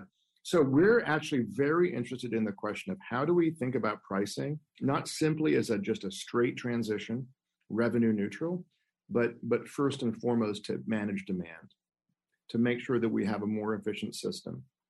And and we don't we're, we're honestly a little concerned about just a straight revenue neutral transition. Uh, I know that's what we're talking about. We'd like to think about this more creatively, and we'd like to think about it in our region as a way. If we do it well, if we do that well, we actually think that uh, we would get lower income and more rural residents actually paying less for mobility, and it would be much fairer and more equitable. Very interesting. Um, basically, what I hear from your perspective, James, is we have to be reminded that one size does not necessarily fit all, and the opportunity with pricing is really to tailor it to the unique needs of um, the area in which, and the community in which you're looking at. Um, you mentioned um, this uh, joint work that you're doing with other M P Os in the state. So let me turn to Hasan and ask you, Hasan, from your perspective in your region, what would be the income equity impacts for the San Diego region if you switch from fuel taxes to a mileage tax? Thank you, uh, Stephanie, and, and good morning. It's an honor to be with Asha, James, and, and Reema, uh, but it's really an honor to be in a panel moderated by uh, Stephanie Wiggins, who's not only a friend, but somebody I look up to. I, I told the panel the other day, I called the group, I said, I want to be like Stephanie when I grow up. Um, amazing uh, person moving amazing things in L A. Uh, you know, Stephanie, the... the I think the discussion of the mileage tax and the equity in transportation is such an important topic because it really uh, deals with the historic inequity in the transportation industry. Uh, the gas tax is extremely regressive. This is, you know, uh, a fact. Um, You know, g- gasoline expenditure are larger percentage of uh, low, low-income communities. Um, low-income you uh, tend to drive older, uh, more consuming gasoline cars, therefore paying more. So can we design a tax to be such a sliding scale for different income levels um, by using rebates or other mechanism to say, we're going to move to a different form of uh, taxation that's more equitable. To start with, the system we have is regressive, not equitable. The system we're trying to talk about, which is a, a user-based system. And like James said, I don't think we should be under any illusion that we're going to turn uh, on uh, a new system overnight without doing a lot of work, collecting a lot of data, figuring out the mechanism of how we collect to overcome some of these inequity, even in, in the mileage tax. But I can tell you, uh, and I will will give myself credit here, when I was in, in L A, um, we, uh, we we do a, a, a regional plan, and we were actually the first in the country to say, we're going to assume a, ve- a vehicle mile travel tax. And luckily, we had people like Phil and Stephanie who said, okay, well, I think we should look in, in L A County and see what forms work. Now, at the time, we always were conscious of equities, but we really never took it seriously. And so in the last couple of years with COVID, this really brought the, the, the, the, the issue at the top. And in San Diego County, I, I think, while it's no different politically, the discussion from any other place, I think equity playing a major role in deciding whether whether um, going to a mileage tax as opposed to gasoline tax is a good thing or a bad thing. Like Asha mentioned, I think there's more receptivity to the concept. Even so, still we cannot answer the question, how do we guarantee that this new uh, form of taxation is going to be more equitable, really more equitable, not just by checking the box, but truly deal with, with not hurting further and not further uh, uh, doing what the industry did for the last five, sixty or seventy years. So in San Diego, I think uh, we, we're starting a tough discussion uh, about that transition, uh, not only the, the revenue neutral change from Uh, gas tax to mileage tax, but we assume additional fee. And that additional fee is really not only for just collecting revenues or dealing with the social equity and social justice, but also for changing behavior. Uh, so I would say equity is playing a major role. There isn't a lot, there isn't uh, answer to a lot of questions about how we deal with it, but we believe the technology is there to scale the new form of taxation so that uh, we're not hurting the low income and minorities like we did in the past five decades. Thank you, Hasan. It's a very interesting point you make about the technology being there. And now it's just um, really, I think this topic is personal to everyone. And I think that makes it so challenging, but I appreciate that the work that you're leading in San Diego. Um, let me turn to Reema, because um, she's in Washington State, and um, they've been tolling for quite some time. So Reema, can you share uh, with us some key lessons you've learned uh, on equity and tolling? Any particular challenges and opportunities that you've all had to uh, vet and experience? Yeah, yeah. Well, thank you for having me here today. First of all, this has been really interesting to hear everybody's uh, comments and perspectives. Um, in Washington State, um, we have been tolling um, pretty actively um, since the twenty ten-ish timeframe, uh, especially on the express toll lanes. And we've also been studying road usage charge um, extensively for over a decade now, so we have a lot of research under our belt. Um, and one of the things we see um, between the two worlds is that there's a lot of similarities, but they're also very different. Um, and when we talk about equity in tolling, um, based on our research, which is still underway, um, we kind of have uh, limited uh, ability really to provide um, equity uh, and payer relief. And it usually typically is going to come in the form of either toll exemptions or toll rate reductions. Um, and, and trying to ensure equal access to our, our price facilities for sure, but even um, those bridges that are tolled and may have um, ca- a captured audience where you don't have a choice. Um, but with road usage charging, we see an opportunity to align and coordinate those two worlds, if you will, to some degree. And to Hasan's point, um, it really is an opportunity to think about how we can expand transportation equity in general and how we pay for our system. I mean, tolling um, is different from R U C in that tolls are applied um, to a facility, right, to either pay for its construction or to manage demand by time of day pricing, where we're really looking at road usage charging as a fundamental transportation funding source that everybody will pay. So I may not live near a toll facility, and so I don't pay tolls. Um, but if I'm, my state has a road usage charge, a per mile charge, uh, I will be paying it like everybody else. So um, from our perspective, um, anytime this is the case, we really have to think about those financial impacts to the public, their ability to pay, and their ability to access that program. And some of the mitigation approaches we've been looking at for road usage charging are, I would say, a bit more three-dimensional than what we will see emerge in the tolling world. And this is largely um, when we compare it to the gas tax, where we've got this tax at the pump, it's embedded at the rack. Um, the public doesn't really see the tax. It's not on that receipt that comes out of the pump. It's really an invisible tax. And, and nobody, as lawmakers, um, they're not going to have a choice to exempt or reduce that tax um, by user type, for example.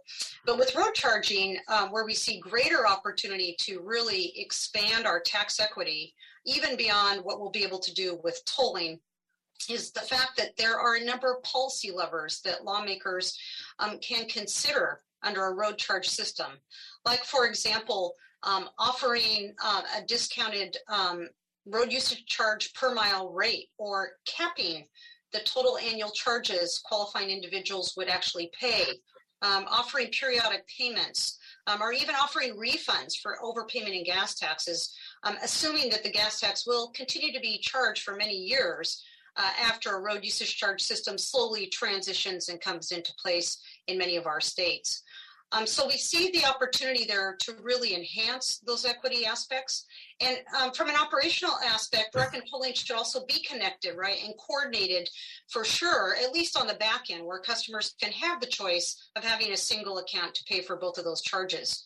Um, but lastly, we kind of see toll and R E C policies have to be consciously developed uh, together to ensure that they complement each other, and those need to be developed really with active participation from our underrepresented communities as we think about how we want to apply policies that will give um, the biggest uh, benefit to the drivers of our roadways. Excellent, Reema. You got, you all have a wealth of experience and um, good guidance. You know, as I listen to the different alternatives, mm-hmm. uh, whether it's road user charging or um, tolling, it strikes me that uh, depending on what the the focus, the mission, and the goal is, that that will kind of drive the policy design. So I guess what I'd like to ask um, the panelists, and maybe I'll start with you first, Hasan, what is the goal of transitioning from a fuel tax to a mileage tax? Thank you, Stephanie. So first of all, I mean, it's, it's a, a noble goal, but it's actually a necessity. Mm. I mean, we rely on the gas tax to maintain the system we have and to pay for a lot of things. And that fund is dwindling and, and drying up as we uh, drive more efficient cars and we all move to electric cars. So at one point, we must figure out a different way to collect taxes to just do the basic things uh, of uh, maintenance and road. But more importantly, and this is something gaining a lot of debate um, around the country, and that is, uh, revenues aside, I believe uh, pricing is important for the efficiency and performance of the transportation system. Recently, uh, talking to a reporter from Times Magazine, um, I told uh, I told the following, that uh, bad pricing kills good planning. I don't care how good of a plan you have, if you don't price the system right, Uh, you're not going to get there. Um, of course, in San Diego, they really would love to fire me for saying these things, but uh, I, I strongly believe that if you don't price the system right, uh, nothing would work. People wonder, why are people at- attached to their car and not taking other modes when they are available to them? And pricing comes in. Uh, um, you know, uh, we just did in San Diego last May, started May first, we did a free youth pass. All all youth in San Diego, eighteen or under, can ride transit free. Our transit ridership almost, or in, in a matter of months, uh, reached ninety percent pre-COVID uh, on, on the mid-cost. Uh, pricing matters. People react to pricing. I, I remember, Stephanie, in, in L A in the nineteen eighties, they reduced the fare by half and we doubled the ridership. But more importantly, in L A right now, congestion is getting so bad um, that it doesn't matter what time of the day you drive, uh, anywhere you drive. Uh, and the good news is L A Metro is providing a convenient alternatives. And if the pricing comes in, I think these alternatives become very attractive. Uh, so the two goals of one, dwindling, dwindling revenues has to be overcome by doing a new form. But changing behavior, reducing greenhouse gas emission is equally as important to this discussion. And again, um, while politically un- unpopular, this is a discussion we must have. And I applaud you, Stephanie, by doing what you're doing in L A County. I know the Deputy Secretary talked about New York and some resistance. We same thing here in San Diego. Uh, I can tell you that when my board adopted the plan last December, they put uh, a lot of conditions on me. Uh, and I said before, uh, changing behavior, reduce uh, the most cost-effective strategy in our plan to reduce greenhouse gas emission was a user charge. Period, end of discussion. There is no two researchers would disagree on this. So uh, pricing matter, uh, I think the, the the goals, while it is a necessity, but it's also a goal of, of behavior uh, moving forward, especially for those regions that are investing billions of dollars in alternatives, which include many regions in the country. Thank you, Hasan. I think you are the role model for um, choosing courage over comfort. Let me tell you that as a leader. Um, you talked about changing behavior. So, James, let me ask you, you know, w- when we think about pricing, um, the default position is that we're charging people to drive. But I understand at SACOG, you all are working on an interesting project that looks at pricing differently, and that is paying people to reduce driving. That right. Changing behavior element. Can yeah. you can you share more about this? Yeah, absolutely, Stephanie. Uh, and by the way, I, I, I completely agree with Hasan. I, I I think it's a great question. Should always be the first question. What's your goal? And I think the goal really first and foremost should be um, uh, managing demand, changing behavior. That if, if we don't have that as a leading question, we're not gonna we're not gonna do pricing very well, and we'll lose a once in a multiple generation opportunity as we transition the next five to ten years. So in our region, uh, and because there is no pricing, as I was mentioning, uh, uh, toll is literally a four-letter word. We, we don't want to talk about it. People don't want to hear it. It feels very punitive. Um, it's not something in this election season people want to talk about. But as as as you just said, the pilot project that we're doing in partnership with Hasan and Southern California SCAG Uh, really is going to look at uh, using, you know, the sort of emerging idea of a mobility wallet, right? Something that can actually be, um, you know, a, a platform that people could, uh, well, both both perhaps pay under. This is a pilot project. We're still trying to stand this up and develop it, right? But but pay for mobility, driving, uh, especially higher at peak times, just like a utility does. Uh, you know, it's summertime in Sacramento now. It's we're lucky if it's one hundred, under one hundred degrees. And I turn my A C up between five and eight because it's three times the price. I'm not, I'm not going to do that, right? So how do we actually bring that over to the transportation? But at the same time, how do you give people alternatives? How do you give them options? And and how do you incentivize those options? Because people are very price sensitive, right? It's behavioral economics. So our, you know, again, in partnership with our with our with our sister agencies, we want to figure out what would it take uh, uh, that on those days where congestion is just at an all-time high, air quality is really bad. Uh, we're we're going to pay you to stay home. We're we're going to we're going to pay you to uh, to get on the bus. If the air quality is good, um, we're we're can we incentivize you? Not much, but something, you know, to take active transportation, take active modes, and that goes into your wallet, and you can use that at, at different times for different kinds of, uh, you know, mobility services. So, so we think this kind of, you know, charges but uh, incentives, the, bo- the both sides of that coin, is both the right way to think about this, but it also is a is, is a way for people to understand that uh, they really do have options, and those financial pieces work. work both to dissuade certain uh, you know, tr- trips, but also encourage others. Got it. Very important to remember price can be an incentive as well. So um, very interesting. We're all going to be looking forward to the results of uh, that pilot. Uh, let me go back to Reema and the state of Washington. Um, your opening remarks, you talked about um, really the tolling part, I think, and the experience there. But you also have road user charging. Um, can you talk more about the road user charging aspects and in terms of equity and what you you all have seen in Washington? Sure. Um, well, I think um, I, these comments are interesting. It's making me think of all sorts of things I want to say. Um, right I, wa- I want to say that, you know, for us, um, kind of that goal question around why are we doing this or what are we trying to accomplish? Um, it's to, in my view, to evolve transportation funding policy so that we can increase equity and fairness, that we also fund our system. Um, and that's achieved through a number of things. And when we talk about managing uh, or affecting behavior change to reduce, for example, congestion, um, we need to be very careful that we think about what behaviors are controllable and we have choice over versus those that we don't. And what we've learned through our R U C research Um, is that we have a lot of drivers um, that don't have a choice but to drive their car to work. They may live an hour from where they work. The transit service may not be such that is reliable enough to get them there or is capable of getting them there. And so they're they're put in a bit of a quandary, and they're driving an older vehicle that's a gas guzzler. So they're paying a lot of gas tax and they're buying a lot of gas.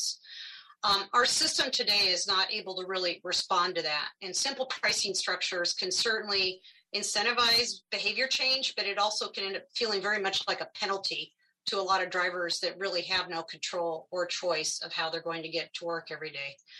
Um, so I, I just want to kind of um, throw that out there. But in terms of our equity research around road usage charging, Um, we really um, are faced with this opportunity to achieve that goal of really rethinking our transportation funding policy and what we're trying to achieve, recognizing it's not a one-size-fits-all system. Um, the gas tax really is that. It assumes everybody can pay it and it's charged. Um, there is no options to how you for how you pay it or how much you pay. Um, and so for us, we see a real opportunity with road charging that we've never had to really reinvent how we think about how we pay for the system and who's paying for it. And how do we accommodate the varied needs of our traveling public? Um, it's it's just too easy to, to assume everybody can pay it or that everybody has access to transit or that everybody has that flexibility. Our policymakers, it's not a one-size-fits-all, and our research is really showing that our lowest incomes, under thirty thousand dollars a year, for example, um, really ninety percent of their transportation costs are driven by um, vehicle ownership. Um, the cost of owning a car is extremely expensive. It's not the gas tax, and it certainly won't be the road charge, which is, in our estimation, based on our analysis, around four percent of their total transportation costs. Over ninety percent is owning that vehicle, insuring the vehicle, fueling the vehicle, and even transit is a part of those transportation costs as well. Um, so once we start peeling the onion back and understanding through data and research Um, what taxes are affecting who and how they affect them, we can then evolve our taxation structure and our policies to better accommodate uh, those impacts and be aware of what we're doing and maybe uh, uh, avoid the use of blunt tools that we have traditionally used in, in funding our system. Excellent point, uh, particularly in uh, wanting to avoid uh, blunt tools.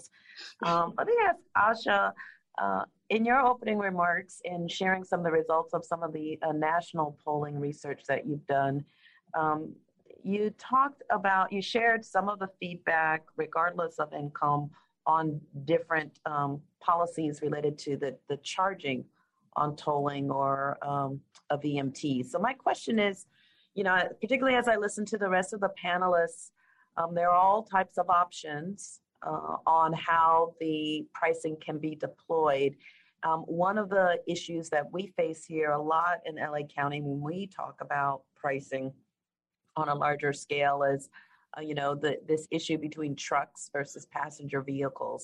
So I'm wondering, are there strategies that you've seen um, and advice for policymakers um, to really use as a guide to figure out how to differentiate this issue between charging trucks and passenger vehicles. Well, this is an issue that honestly I didn't pay too much attention to for much of my career, but in the last few years I've started to see as really crucial. Um, and if you look around the country at the pricing research and the pilots, they've tended for the most part to ignore trucks, um, you know, to just, just look at light duty cars. But our colleagues over in the East Coast have pointed out that trucks are not big cars. Um, that's a common phrase, um, that we need to really think carefully. So right now, the majority of trucks use diesel fuel. The majority of light-duty or passenger cars um, use gasoline. And we've had a, a long system, both at the federal level and at the state level, of thinking about how we should set fuel tax rates so that we have some sort of equity. And this has been done through a system they call highway cost allocation studies.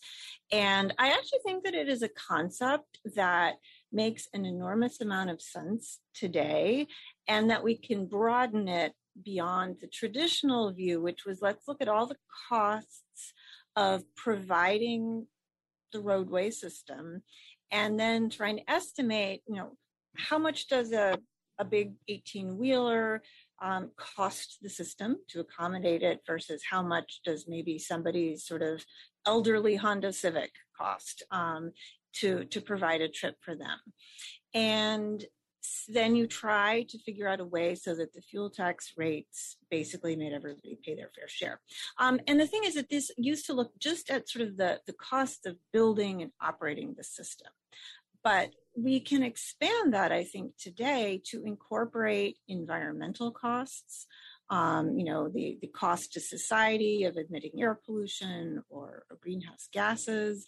Um, I, there's been some discussion of maybe we could have local overlays um, in addition, um, in that maybe in a highly congested region, people pay more to drive in reflection that it costs more to provide the service um, in that region where land is expensive and, and such. So I think that, and, and I believe it was um, Deputy Secretary Secretary Trottenberg who pointed out that, you know, the trucking industry has a, a very long um, sort of interest in these issues because this is their job, like this, you know, much more than most of us. Um, the cost of moving your vehicles is central to them, and they play this critical role in the economy. So I'm hoping that um, we will see over time sort of bringing a large group of stakeholders together, including the trucking industry, and thinking through this, using this highway cost allocation framework to try to figure out, as we switch to a mileage fee, assuming that happens, how do we have this sort of equity of allocating the costs? And, and there's a lot of sort of technical detail and political choices to be made, but this framework of the highway cost allocation studies, I think, actually could serve us really well to think through those issues. Excellent point. This trucking issue is um, a vexing one for sure. Um, Reema, have you guys looked at this in Washington State? I'm just curious. Um, well, we have not. We um, the reason we have not looked at heavy trucks over ten thousand pounds um, is because in our state, we've got a, um, a structure of weight fees that our legislature, every time they've raised the gas tax, which they've done three times since two thousand five, uh, they raise those weight fees to the tune of about fifteen percent. So while it's kind of a crude proxy, it's a way for kind of uh, charging for that um, associated weight impact. But we also um, recognize the fact that our highways are engineered and built to carry the weight of the twenty, thirty thousand plus uh, pound vehicles. So when we think about correlation of cost and impact to those, those pavement structures and those roadways and bridges, um, you know, honestly, it's a de minimis impact because of the fact that we are engineering to carry them. So vehicles under ten thousand pounds, this also comes up a lot in our R U C um, outreach on road usage charging, is that maybe we do charge a per mile rate by the weight of passenger vehicles, even given uh, the swing you can see in different vehicles on a weight level. Um, but at the end of the day, because we're engineering our highways to carry the heavy rigs, um, those impacts are really not one that's worth creating a more complicated rate structure over, um, given that they really don't have any impact. So trucks are definitely on the on the horizon for us, and we're looking forward to learning more from the East Coast research on it. Um, it definitely is um, kind of the sleeping giant in terms of funding, because those dollars from the diesel tax also fund our highways. Um, so a small incremental increase in fuel efficiency for those um, big rigs will have a much bigger ripple effect on our, our funding streams um, than a more significant increase in M P G in our passenger vehicle fleet. Great. Thank you, Reema. Well, we've reached the point in our program where there's time for only one last question. And guess what? Given this conversation, I'm going to go rogue. I'm going to take my prerogative, and I want to ask a question to each of the panelists. My one question, if you could respond in sixty seconds or less, you know, given the discussion, and we're fortunate, um, thank um, M T I for this great session. Again, we heard from the congressman, the DepSec, all of you and your expertise. What's one, uh, one thing you would want to change if you had the ability to change to make uh, pricing Uh, more of a reality? What's your one piece of advice, one thing you would like to change? Let me go to, oh, Hasan, you're on my screen. I'll go to you. Thank you, Stephanie. Uh, you know, um, changing, it's going to be an uh, uphill battle, no, no question about it. It's going to take a lot of education and a lot of data to uh, answer a lot of questions that we cannot answer today. But the one thing uh, I would change is actually Um, I would, would hope for a national policy to be done by an independent entity to talk about the facts, not the perception. Uh, that would make it much easier for regions like mine or Sacramento or even Washington to, to deal with this, or or, or L A. Uh, and I would I would definitely. Uh, it's unfortunate, but the reason I said uphill battles, the, the politics is not there. Uh, I mean, the most liberal of people get Uh, persuade that it is not the time to do it. And we've been saying it's not the time to do it for the last thirty years. I would love to have uh, uh, an independent think tank and come and says, you need to do it, and you need to do it now, and hear how you do it. Nice. Are you listening, M T I? Okay. James. Thanks, Stephanie. Um, you know, I think you you kind of said it best. The, there's not a one size fits all, um, and and I think by that what I mean is I, I want to make sure uh, that we we really think about just not simply going to a straight uh, per mile tax. That we allow some flexibility. We allow uh, we allow region by region uh, the ability to set based on demand, based based on uh, based on efficiency in the system, because that will then allow us to address equity issues. It will allow us to, I think, reduce greenhouse gas emissions and meet our climate goals. Uh, so that's that's the biggest thing to me is is we have one shot, I think, at making a big transition here, uh, and it's it's coming really soon in transportation time, right? Which is usually glacial, so we can't we can't blow it. Absolutely, absolutely, Reema. Only one thing, huh? Okay. making it making it very challenging. I guess I would say, you know, I'd like to see, one thing I'd like to see changed is just increased engagement and attention from the public, maybe a little more attention to these issues. That's one of our biggest battles is public education, right?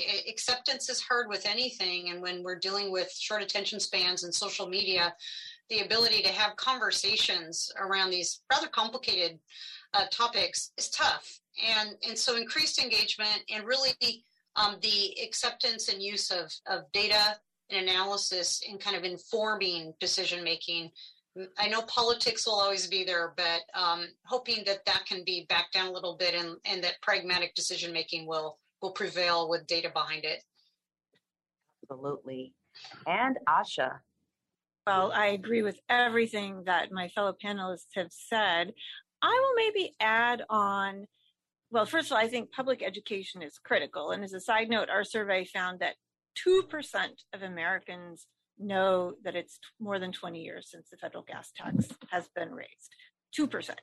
So there is just this, this widespread, you know, lack of knowledge, which is not to blame anybody. It's just a fact. But I think also it may be important to focus on helping to educate our elected officials. Um, you know, they deal with numerous issues. For most, this is just like one very small piece. And, and they often don't, frankly, know a great deal more um, than the general public. And they seem like a group that's perhaps both particularly important to target with education, but also who will, of course, be particularly influential.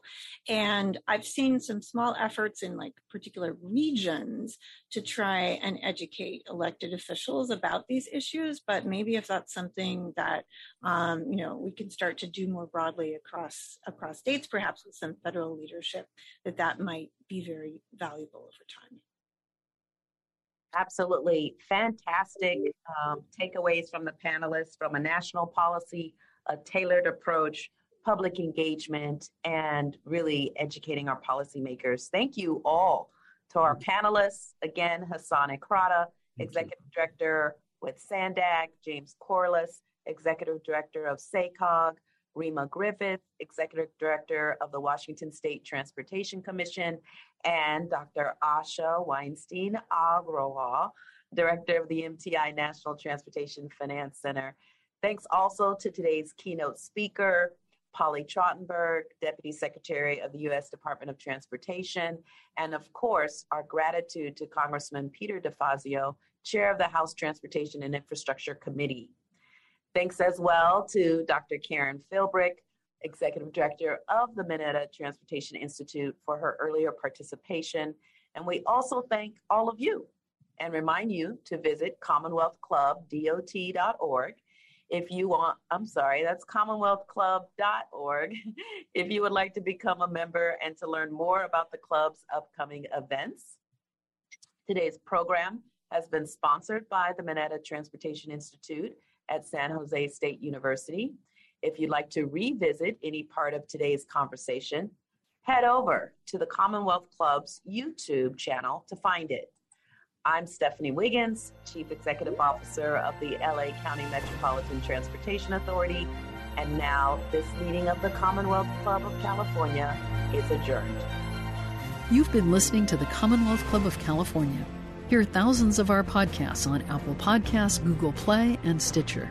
If you like what you've heard, please consider supporting our work and help us bring five hundred programs a year to listeners like you.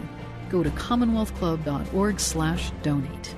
Think your way around the world with our travel programs to exciting domestic and international destinations. And when you're in the Bay Area, please join us live at our events. Thank you for listening and for your support.